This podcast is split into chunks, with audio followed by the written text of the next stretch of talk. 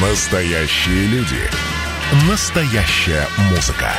Настоящие новости. Радио «Комсомольская правда». Радио про настоящее. Добрый день, дорогие слушатели. Вы слушаете радио «Комсомольская правда» Ижевск, 107,6 FM. Эм.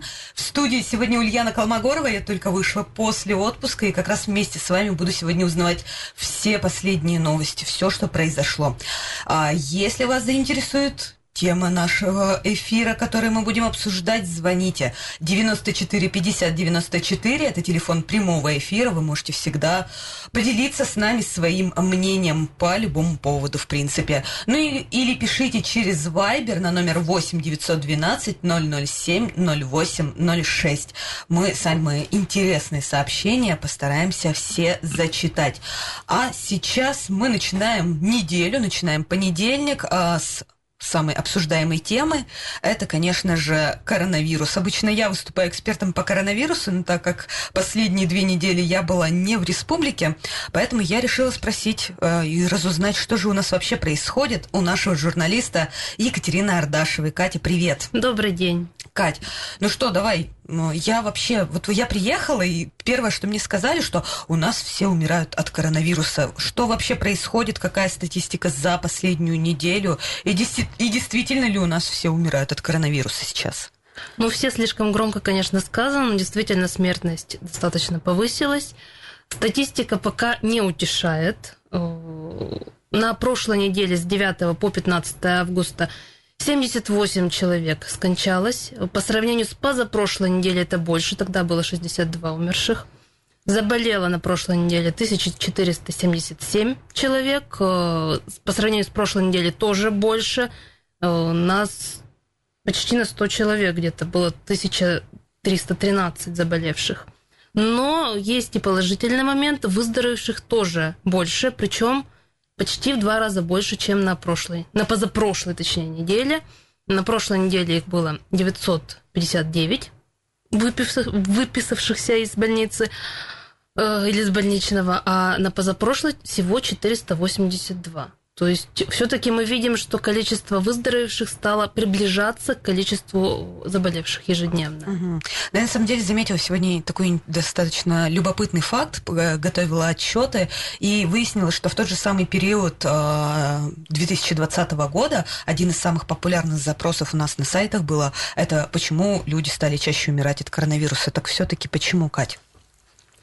На самом деле очень сложно разобраться в таких причинах, э, постольку, поскольку очень много факторов сразу же складывается. У разных э, экспертов разные мнения насчет этого.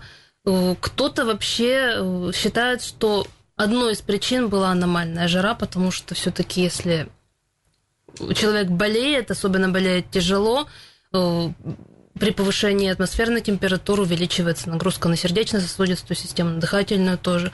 Но опять-таки мы специально даже проверили, построили графики, и оказалось, что где-то до середины лета, может быть, и совпадало вот, повышение температуры, повышение смертности, а дальше совершенно противоположная была картина, то есть, скорее всего, нет.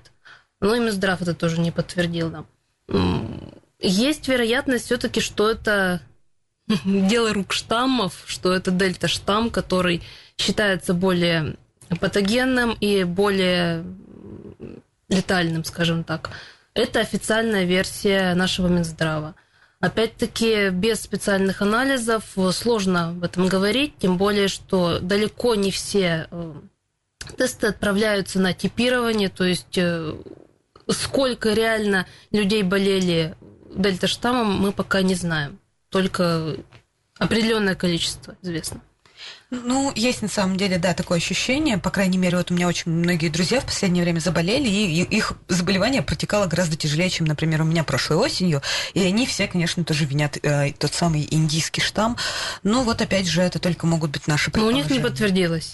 Ну, Или не отправляли даже? А, нет, у них, у них, видимо, не отправляли. У них, видимо, остав... просто им поставили ковид, и, собственно, и все. И дальше лечитесь, пожалуйста.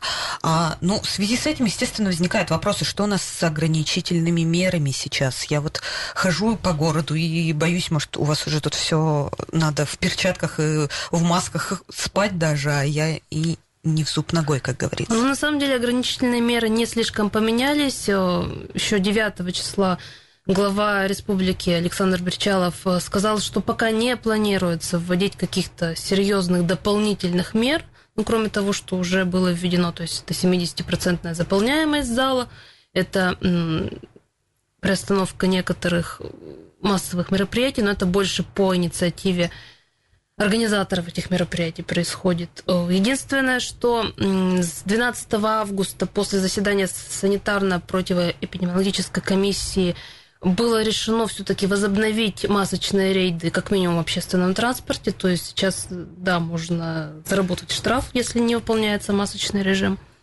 Ну, из того, что отменили вот за последнюю неделю, не состоялся день рождения парка Кирова, который должен был быть 14 августа, но опять-таки по инициативе парка Ижевска, как я понимаю. Ну и продолжается ограничение по частичному прекращению оказания первичной, ну, плановой, точнее, прошу прощения, медицинской помощи, то есть э, только экстренные случаи обслуживаются, если пациент не с коронавирусом, с какими-то хроническими заболеваниями, может подождать э, диагностики, обследования, операции, то перенесут на более благополучный с эпидемической точки зрения э, период. Угу. Вот насчет этого ограничения, пока оно будет оставаться, и как а новые какие-то не анонсировали? Какие новые не анонсировали, и более того, было сказано, что не будет. То есть э, общепит у нас пока работает спокойно, и прочие и магазины работают спокойно, не как в прошлом году, когда у, были вот эти все... Да, у общепита только единственное, это те организации, так называемые наливайки, будем говорить по-русски, вот им нельзя работать в ночное время сейчас, в остальном ограничений нет. Угу. Ну что ж, ладно, будем смотреть. Наде... Надеюсь, что и не потребуется каких-то новых ограничительных мер. Все-таки очень не хотелось бы. Вот, а расскажи еще, знаешь, я э, на самом деле краем уха во время отпуска все-таки ухватила информацию, как я не пыталась ее избежать, что там за партия спутника, помещенная на карантин, что с ней не так, а как вообще у нас проходит сейчас прививочная кампания? Да, действительно была партия вакцины из 21 э, 600 доз. Э, дело в том, что спутник Ви, он нуждается в определенных правилах транспортировки. Это температура минус 60 градусов. И когда его везут, постоянно отслеживается, соблюдается ли эта температура. Это автоматически все отслеживают сами рефрижераторы. Но вот конкретно у этой дозы оказалось, что один из датчиков, который должен был за температурой следить и поставлять эти сведения, отчитываться, он оказался неисправен. Поэтому на всякий случай ее не поставили в медучреждение, ее хранили ну, где-то там на складе, в надлежащих условиях, и неделю собирали данные по другим датчикам, чтобы удостовериться, что везли в соответствии со всеми требованиями, когда эти данные были собраны и стало понятно, что не, нарушалось, э, не нарушался температурный режим, ее уже передали эту партию в медучреждение. То есть, а то есть она не, она не портится она... из-за того, что вот так произошло, нет? Э, нет, так, а там не нарушалось. Дело было в датчике. То есть uh-huh. температура была нормальная, подходящая для транспортировки и хранения этой вакцины, но из-за того, что датчик не передавал, какая была именно температура, пришлось с других датчиков считывать эти показания. На это ушло время. Все понятно. А что у нас вообще, в принципе, с прививочной кампанией больше меньше сейчас прививаются? Ну, учитывая, что все-таки темпы заболеваемости растут, то люди как-то активнее прививаются или что? Ну, прививаются, в принципе, в достаточно хорошем темпе. На сегодняшний день вакцинировано 320 730 человек, и это первый компонент. Второй компонент 243 765. И отдельно сейчас еще начали вести статистику по однокомпонентной вакцине «Спутник Лайт». Сейчас 9167 человек привито. Ну, то есть у нее один компонент, ее нельзя ни в ту, ни в другую статистику отправить, поэтому ее считают отдельно. Прививают по-прежнему либо в поликлиниках по месту жительства или по время, месту пребывания. Плюс э, работает на центральной площади по-прежнему мобильный пункт э, с 8 до 21. Он работает с перерывом в 3 часа на обработку санитарную. Первым компонентом э, прививают в театре оперы и балета. а вторым компонентом рядышком в палатках. Угу. То есть разграничили потоки, ну, уже давненько, и начали курсировать еще передвижные дополнительные медкомплексы. Вот в Ленинском районе отработал 14 августа угу. комплекс. Угу.